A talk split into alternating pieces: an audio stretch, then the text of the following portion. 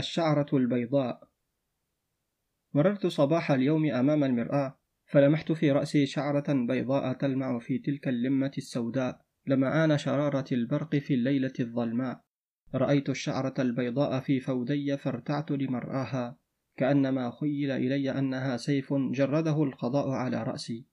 أو علم أبيض يحمله رسول جاء من عالم الغيب ينذرني باقتراب الأجل. أو يأس قاتل عرض دون الأمل أو جذوة نار علقت بأهداب حياتي علوقها بالحطب الجزل. ولا بد مهما ترفقت في مشيتها واتأدت في مسيرها من أن تبلغ مداها.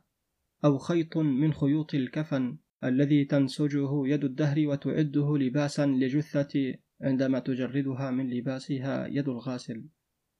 أيتها الشعرة البيضاء؟ ما رأيت بياضا أشبه بالسواد من بياضك. ولا نورا أقرب إلى الظلمة من نورك.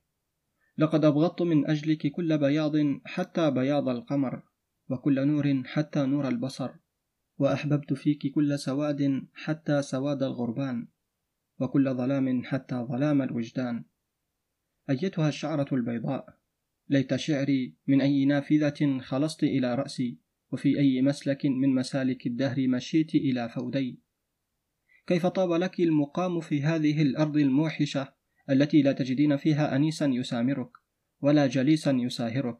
وكيف لم يرع قلبك لمنظر هذا الليل الفاحم ولم يعش بصرك في هذا الظلام القاتم؟ أيتها الشعرة البيضاء لقد عييت بأمرك وباعلت بحملك وأصبحت لا أعرف وجه الحيلة في البعد عنك والفرار من وجهك. لا ينفعني معك أن أنزعك من مكانك لأنك لا تلبثين أن تعودي إليه. ولا ينقذني منك أن أخضبك بالسواد لأنك لا تلبثين أن تنصلي. ولأني لا أحب أن أجمع على نفسي بين مصيبتين مصيبة الشيب ومصيبة الكذب. أيتها الشعرة البيضاء؟ يخيل إلي وأنا أنظر إليك أنك من ذوات الحيلة والدهاء والكيد والخبث وأنك تهمسين في آذان أخواتك السود اللواتي بجانبك. تحاولين إغراءهن بالتشبه بك والتردي بردائك. وكأني بك وقد أشعلت في هذه البيئة الهادئة المطمئنة حربا شعواء وفتنة عمياء. يختلط فيها الرامح بالنابل والدارع بالحاسر ويهلك فيها القاعد والقائم والمظلوم والظالم. إن كان هذا مصيرك فسيكون شأنك شأن ذلك السائح الأبيض. الذي ينزل بأمة الزنج مستكشفا فيصبح مستعمرا ويدخل أرضها سلما ويفارقها حربا. فأسأل الله لرأسي العافية منك ولأمة الزنج السلامة من صاحبك. فكلاكما مشؤوم الطلعة في مقامه وارتحاله وكوكب النحس في وقوفه وتسياره. أيتها الشعرة البيضاء ما أنت وما وفودك إلي؟ وما مكانك مني ومقامك عندي.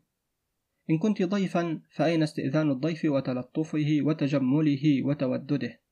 وإن كنت نذيرا فأنا أعلم من الموت وشأنه ما لا أحتاج معه إلى نذير.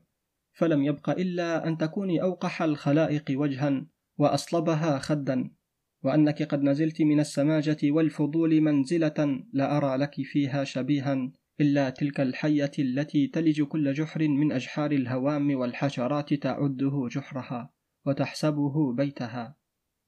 أيبلغ بك الشأن وأنت التي ضربوا الأمثال بدقتها وخفائها ويبعثون وراءها الملاقط والمقاريض فلا يكادون يعرفون السبيل إلى مدارجها ومكامنها. أن تملئي من الرعب قلبا لا يروعه السيف المجرد ولا السهم المسدد. لا. لا ما ذعرت ولا ارتعت وما حزنت ولا بكيت وإنما هي خطرة من خطرات الأمل الكاذب ولمحة من لمحات البرق الخالب. أيتها الشعرة البيضاء؟ هل لك أن تتجاوزي عما أسأت به إليك في إطالة عتبك واستثقال ظلك؟ فلقد رجعت إلى نفسي فعلمت أنك أكرم الخلائق عندي وأعظمها في عيني. هنيئا لك رأسي مصيفا ومرتبعا. وهنيئا لك فودي مرادا ومسرحا. فأنت رسول الموت الذي ما زلت أطلبه مذ عرفته فلا أجد له سبيلا ولا أعرف له رسولا. ما الذي يحمله في صدره لك من الحقد والموجدة رجل لم ينعم بشبابه فيحزن على ذهابه ولم يذق حلاوة الحياة فيجزع لمرارة الممات ولم يستنشق نسمات السعادة غصنا رطبا فيأسى عليها عودا يابسا. ما الذي ينقمه منك من الشؤون رجلا يعلم أنك وحي الأمل الذي يبشره بقرب النجاة من حياة ليس فيها من السعادة والهناء إلا لحظات قليلة يكدرها ما يحيط بها من الهموم والأحزان كما تكدر أنفاس الحزن الحارة صفحة المرآة. أليس كل ما أعده عليك من الذنوب أنك طليعة الموت؟ والموت هو الذي يخلصني من منظر هذا العالم المملوء بالشرور والآثام الحافل بالآلام والأسقام الذي لا أغمض عيني فيه إلا لأفتحها على صديق يغدر بصديقه وأخ يخون أخاه وعشير يحدد أنيابه ليمضغ عاشيره وغني يضن على الفقير بفتات مائدته وفقير يقترح على الدهر حتى بلغه الموت فلا يظفر بأمنيته. وملك لا يفرق بين رعيته وماشيته ومملوك لا يميز بين ملك الملك وربوبيته وقلوب تضطرم حقدا على غير طائل ونفوس تتفانى قتلا على لون حائل وظل زائل وغرض باطل وعقول تتهالك وجدا على نار تحرقها وأنياب تمزقها وعيون حائرة في رؤوس طائرة تنظر ولا ترى شيئا مما حولها وتلمع ولا تكاد تبصر ما تحتها. إن كان هذا هو ذنبك عندي فاستكثري من ذنوبك فإني لك من الغافرين أيتها الشعرة البيضاء مرحبا بك اليوم ومرحبا بأخواتك غدا ومرحبا بهذا القضاء الواقف وراءك أو الكامن في أطوائك ومرحبا بتلك الغرفة التي أخلو فيها بربي وآنس فيها بنفسي من حيث لا أسمع حتى دوي المدافع ولا أرى حتى غبار الوقائع. أهلا بوافدة للشيب واحدة وإن تراءت بشكل غير مودود.